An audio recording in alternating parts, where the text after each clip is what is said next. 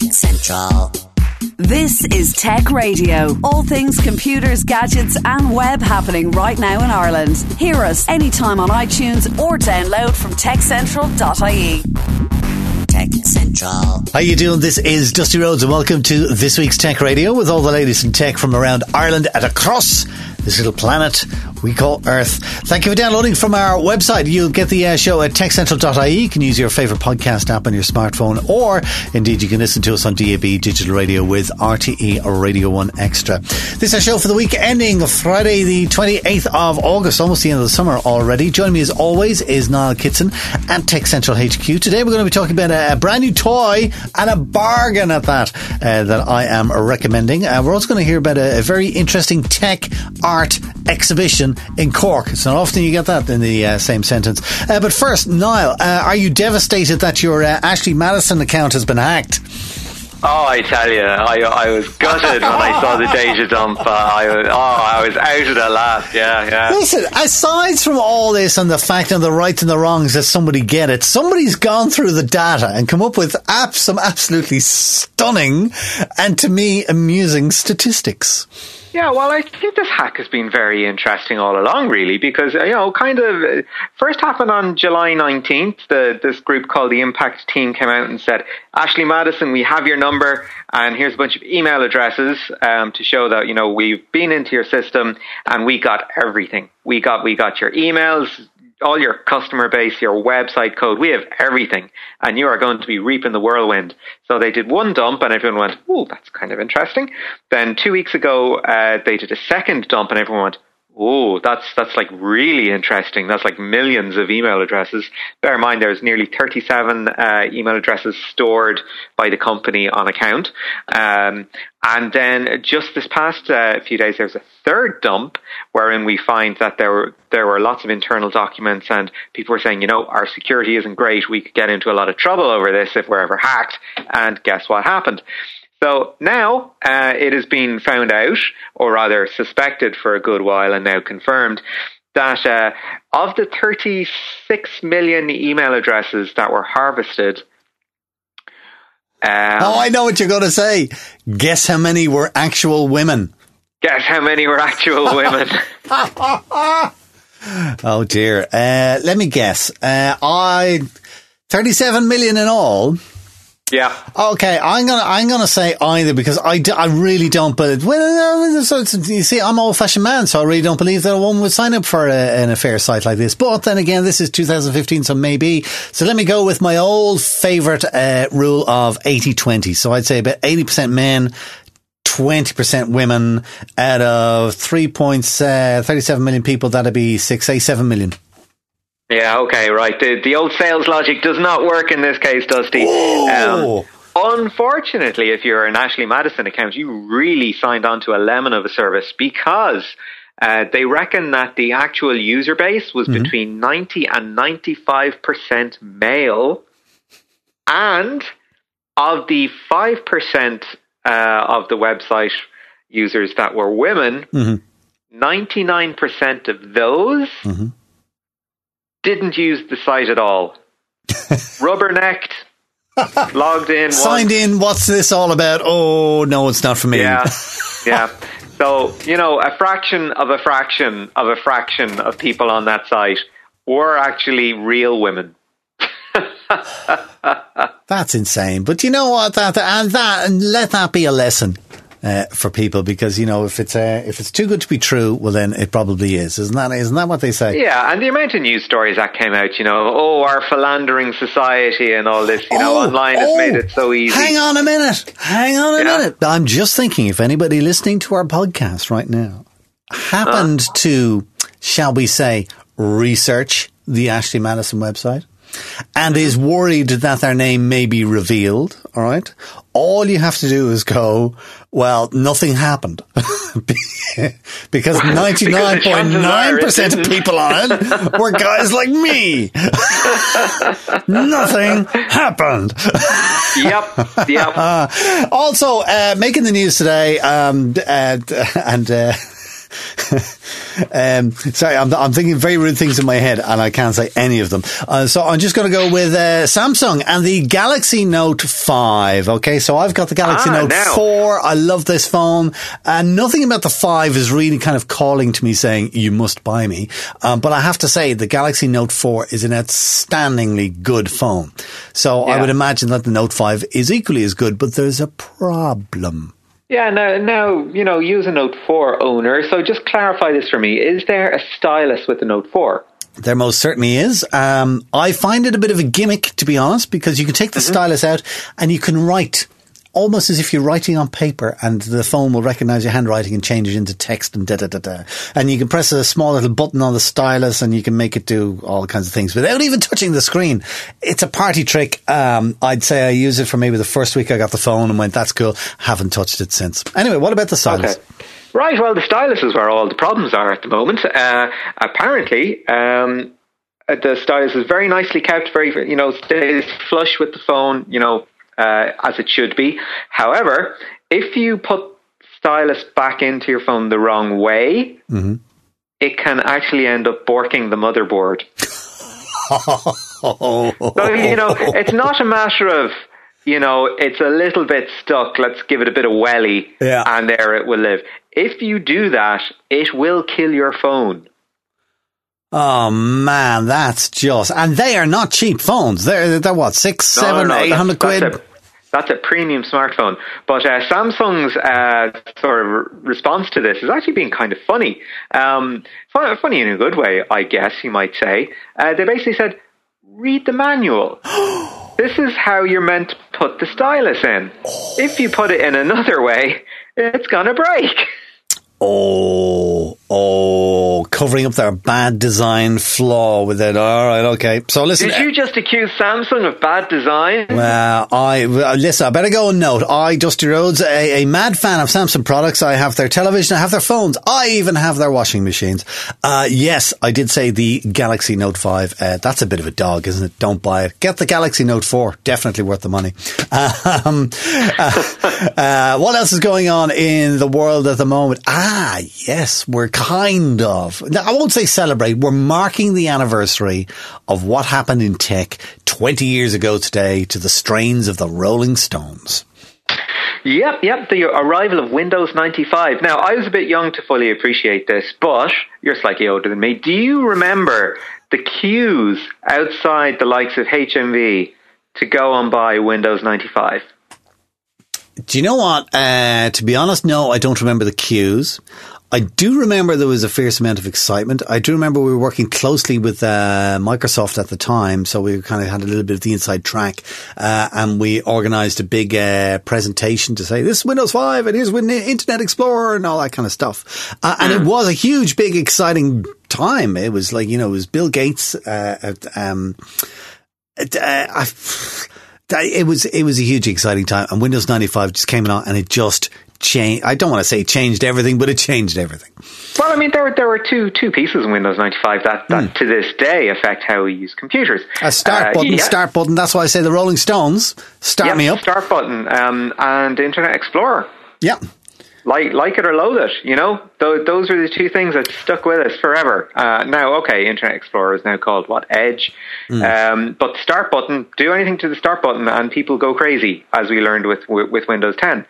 So, uh, you know, it's, it's kind of if you were the guy who came up with the start button, um, and it's actually the same guy who has the patent within Microsoft for the start start button. Has it for the toolbar as well? A chap called Danny Oh, Oran. no. and uh, go on. I, I was Yep. going to say what I remember with the the start button at the time is everybody was accusing Windows of ripping off Apple. uh, hmm. Well, that hasn't happened before. That that was the talk of the time. Oh, a little icon thing, start button, what you oh, in one corner of the screen that you have access to everything on the computer. Oh, how Apple. yeah, well, I think it's fairly safe to say that Microsoft built on what, what Apple were doing there. Uh, one of the few times I think I will say that. But um, yeah, I mean, he came out and gave an interview with Business Insider, and he said, you know what? Uh, you know, it would have been nice to get a royalty from these things. That's that's kind of cool. Um, the other one was that it's kind of you know it's been a long time, and kind of that's still how people use computers. He's a little bit disappointed in that. Uh, and I think maybe to a certain extent he has a point, but I think the start key being so brilliantly simple as it is, maybe that's as good as that particular idea gets. Maybe maybe the next big thing in how how we interact with our computers will just be gesture control or something Here, like that. here- here's a little litmus test. All right. Uh, if you were the ideal kind of person to be presenting or listening to the Tech Radio podcast, okay? Okay. You're at a party and you meet the uh, uh, uh, this guy who invented the start button on Windows software, and you immediately take a selfie. Put your hands up. That's me. Really? You're that guy? I'm that guy. just that guy did that. It's amazing. And the other, the other thing I was, I was just thinking, because you're bringing it all back to me now. Uh, I, I think it was a 486 or a 386 processor that you needed. Uh, whatever about that. But, uh, I think, I think remember it was four megs of RAM Wow. and you needed like 50 megs of space in your hard disk, which at the time was like, how much? You're kidding. Anyway, And it 20 came years. on how many discs? Uh, well, oh my god! Nah, did it come on CD? I think it came on CD. I think it was. I know. I think. I think I know some people CD. that had to get it on, on regular diskette. ah, right. Okay. Okay. Um, listen, here we are, twenty years later, and we're now looking at Windows 10. Uh, Windows it's only 10, which is going swimmingly, it has to be said. Now, is it really? Because this this is a big change. Because it's what it's a month out there. Um, I, I, I presume they've passed like 10 million installs or something like that. Oh gosh, you're way way behind the curve. According to Microsoft, the official figure is 75 million installs. Wow. Now, look at you know compare and contrast with Windows 8, which in the same period of time managed 40 million licenses, right? But that's and going back to Windows Vista before it, it had 20 million licenses, and then before that, uh, Windows XP had 17 million licenses. I don't, I don't have the figure for Windows 7 in front of me right now, but I imagine it was um, less than 40 million anyway. We'll, we'll put it that way.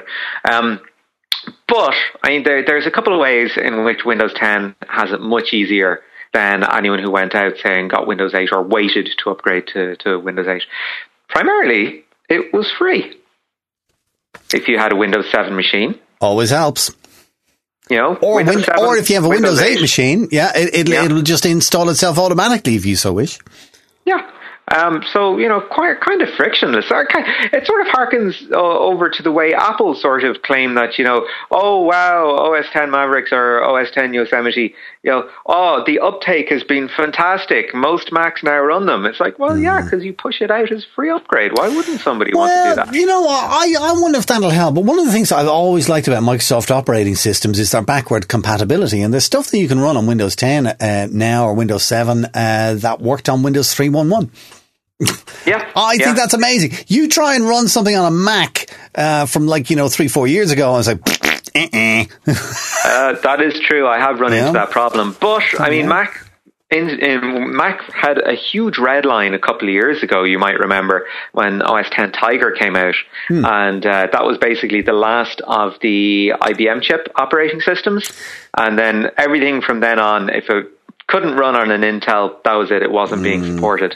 Uh, and you know, looking back on it now, hugely frustrating. But at the same time, it was sort of Hugely frustrating. red line. Hugely frustrating, you say.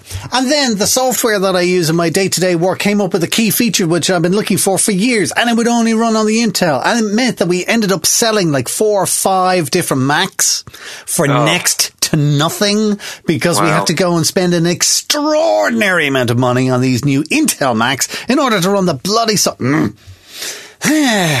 Can getting a bit emotional there, Dusty. deep breath. Let's get back to Windows 10. Now, if you want to play around with Windows 10, let me give you the toy of the summer.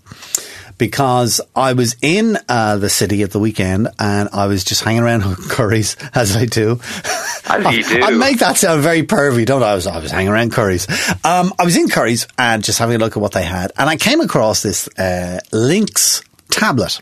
All right, L-I-N-X. Now they've been around a while. Uh, I'm quite sure a lot of people are familiar with them. Um, but what surprised me was that the tablet was running Windows 10. Okay, so Okay. kind of go. Oh, all right. So we have the Microsoft Surface, and now we've got the uh, uh, the Linx tablet doing that as well. That's very nice. How much is the Surface? Eight hundred and uh, yeah, okay. And what's this? Two hundred and twenty euro. That is ridiculous. It's ridiculous. So I had You, to. you just made that up. You missed the one in front of us, didn't you? I didn't. You can check her out right now on their website. 220 quid. And I went, I have to look into this. So I looked into a little bit more. And, you know, it's not your big flashy surface, powerful tablet. All right? It's more kind of like a, it's like a, a tablet version of a netbook. All right. It'll, Right, it'll yeah. do all your basics, but it runs Windows 10. All right. Um, it's not as slim as like, you know, kind of like a, a, an iPad Air, but you wouldn't expect it to be. But hey, you know what? It's slim enough. It's black. It looks sexy. The screen is reasonable. It's not the, you know, kind of 12 gazillion pixels per millimeter or whatever that they have. Um, I think it's just regular HD resolution. But hey, it does the trick. Uh, it's got an on-off button, the volume control. There's somebody to stick in your headphones. They've got a mini HDMI output on this. I love that. Okay. Everything As opposed should to the, the Surface, which has a mini display. Uh, the- well, whichever, but HDMI seems to be the standard. You plug it into your telly. That's what I love. And I would use that for movies. All right. There's also uh, a micro USB port, which is fantastic if you want to load on software. And of course, you have your, your power button. Inside, it's got uh, a quad core processor, 1.83 gigs. Now, it's an Intel Bay uh, Trail T. Um, using it in the store, it, it it zipped along quite nicely, but I'm quite sure after a little bit of time, it might kind of just slow down a little bit. Probably a lot of, to do with that is the fact that it's only got two gigs of RAM, which is a pity. Okay, Um, and it's not expandable, I imagine. I don't think so. No, Yeah. uh, 32 gigs worth of memory, which you know, it's a tablet. You know, it's not going to be your main uh, PC, so that'll do. Uh, it's got a little webcam on it. It's got Wi-Fi. It's got Bluetooth, which I checked because I would be using it with a Bluetooth keyboard. Thank you very much. Um, and it weighs yeah, a little bit more than uh, an iPad Air, uh, but not so much more. Where you kind of go, oh my god.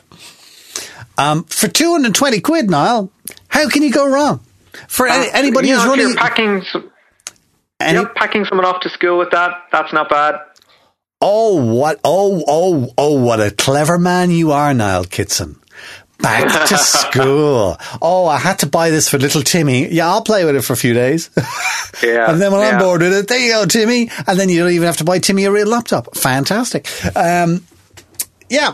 You know, I think it's fine. I think it's a great little tablet. Uh, you know, for, for, for the office, watching a video, surfing the web, it's all good. You're not going to do anything particularly heavy on it. Um, I haven't tried installing own software, but I would imagine you should be able to. Why not? Why not? So that's Okay. it. Next time you're in Curry's or any of those, are looking on the website if you want. It's a Linx 10 inch tablet with Windows 10. They do a smaller one as well. I didn't see it in the store. It's, I, I saw it mentioned all the place. Bet 150 quid and it's like an 8 inch version of it or something like that. So hmm. now. Listen, let me let me get on to something very interesting happening in the south of the country. All right, uh, which is kind of art related, which we don't normally talk about, and tech rate related, which we always talk about. Uh, I'm sure you've all you've heard of uh, uh, the um, I was about to say the expression. You've heard the phrase Boolean expression. Yes, I have. We've all we're all familiar. Anybody involved in tech, especially anybody who's done any coding, searching on Google Boolean expression, we know what it is. All right, what could that possibly have to do with art? Well, Let's get into that because there's an exhibition on at UCC and it's called the Boolean Expressions and it's named after a guy called George Boole who had a very close connection to tech and Cork. I didn't know this. I spoke with uh, Fiona Kearney. She is the very passionate and engaging curator of the exhibition and I asked her, just who is this George Boole bloke? Um, so George Boole was the first professor of mathematics at uh, what was then Queen's College and is now University College Cork, Um, and he's a pivotal figure in the history of mathematics, um, uh, who's been described as the father of the information age. So he was a self-taught genius. Uh, he was born in Lincoln in the UK, and he um, invented and pioneered this new mathematics, which uh, I suppose now, in terms of his legacy, surrounds us everywhere in computers and information storage and electronic circuits, because they all operate on the kind of uh, true, false, one, zero binary logic that his mathematics produced. So the phrase then, uh, a Boolean expression, comes from George Boole, a Cork man. Well, he, uh, he became a Cork man because he moved here uh, to teach in UCC, um, and he lived here until his much too early death. Um, uh, he, I don't think the weather agreed with him. He got very wet walking home one day, and um, unfortunately, uh, one of the aspects of this year is that we're commemorating both his uh, the bicentenary of his birth and the 150th anniversary of his death. so, so part of this uh, commemoration is the exhibition. So, tell me, what's the exhibition about? Well, it's it, it's interesting that you talk about the term Boolean expression because that's a great way to start an art gallery exhibition. Because um, generally people mightn't think about art and mathematics or like uh, being together, um, but in a way, maths and art share lots of things. Um, particularly, I suppose, ideas of experimentation or creativity, um, as well as artists themselves who've been very interested in maths and um, have used kind of algorithms or systems to drive the production of work. So this exhibition brings together a whole range of artists from all over the world who have, in a way, um, reflected on different aspects of um, maths that link back to Boole's ideas. Okay, so tell me about the what what what can I expect to see? Because I, am an old coder and I'm familiar with you know kind of uh, uh, Boolean expressions and stuff like that. Maths isn't exactly my strongest point, though. Funny enough, um, and an art exhibition is not something I would normally go to. When I walk in the door, what kind of things am I going to see? But do you know what? The first two things you encounter, the very first thing you'll do, see is a mathematical exercise by George Boole himself, which is on loan to us from the wonderful special collections here in University College Cork, which has an archive of Boole's work.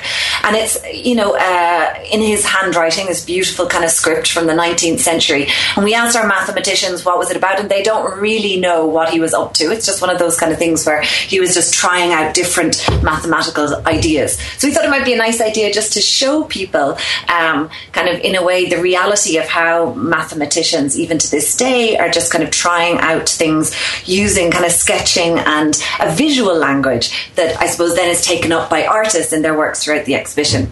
And the next work that you see is by an American artist called Mel Bochner, and it's called Meditation on the Theorem of Pythagoras. And I know you're saying you're not a mathematician, but I think any of us who did maths in kind of primary and secondary school, the theorem of Pythagoras' theorem kind of rings a bell. I don't know if you remember it, Dusty, but it's the square and the hypotenuse is equal to the sum of the squares on the opposite two sides of a right angled triangle. It's it's coming through as a fuzzy memory. yeah, I, I do remember saying, "I'll never need that." I know, I know. Well, you know, it's a, at the time Pythagoras was, uh, you know, a bit like Boole. He was a revolutionary thinker. He was mm. bringing in a new geometry, which um, was challenging, I suppose, the kind of um, maths that existed in his time. And the artist Mel Bochner actually went to Metapontum, which is the city in the south of Italy where Pythagoras worked, and you know, the city is in ruins and Mel, as an artist, was, I suppose, very struck by the fact that although all the kind of physical structure uh, in which they, this ancient culture would have lived had almost all but disappeared, his ideas um, remained as relevant and important and taught in schools across the world today. So he made a piece which maps out the theorem using um, glass, stones, and hazelnuts to kind of indicate in a way just how the the visual language of maths will continue, even though these elements that we use to make them, like stones and glass and hazelnuts, kind of have to be renewed and might fall apart in the physical world. So, if I have this right, the idea that it was like a challenge that's thrown down to artists uh, to use materials from the tech sector in order to, you know, create new forms of art based in the ideas of, of George Boole. Have I, have I got that right? Yeah, so we have a wonderful three screen work by an Irish artist called John Gerrard, and his um, piece, which is called Exercise Dunhuang, is based on the structure of a video game. So it's presented across three screens with three different views of the same world. Um, but unlike most video game worlds, which are usually full of very urgent and violent encounters, John's world is um, a very meditative, very beautiful kind of um, observation of a number of characters who are moving through this desert landscape. The landscape is modeled on a real landscape in the Gobi Desert in China. It was one of these um, uh, kind of grid like. Um, military exercises that were seen from kind of space. So it, one of the extraordinary things again about new technology is obviously we're kind of mapping the world from satellite images.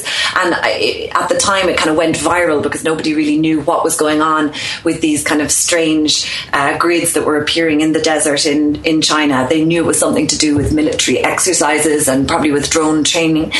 And Gerrard has taken that, mapped it into this world, and then he sets off these little characters, avatars, to move through this grid. And when they encounter each other, the computer works out, it has an algorithm to work out which character is most likely to get to the other side.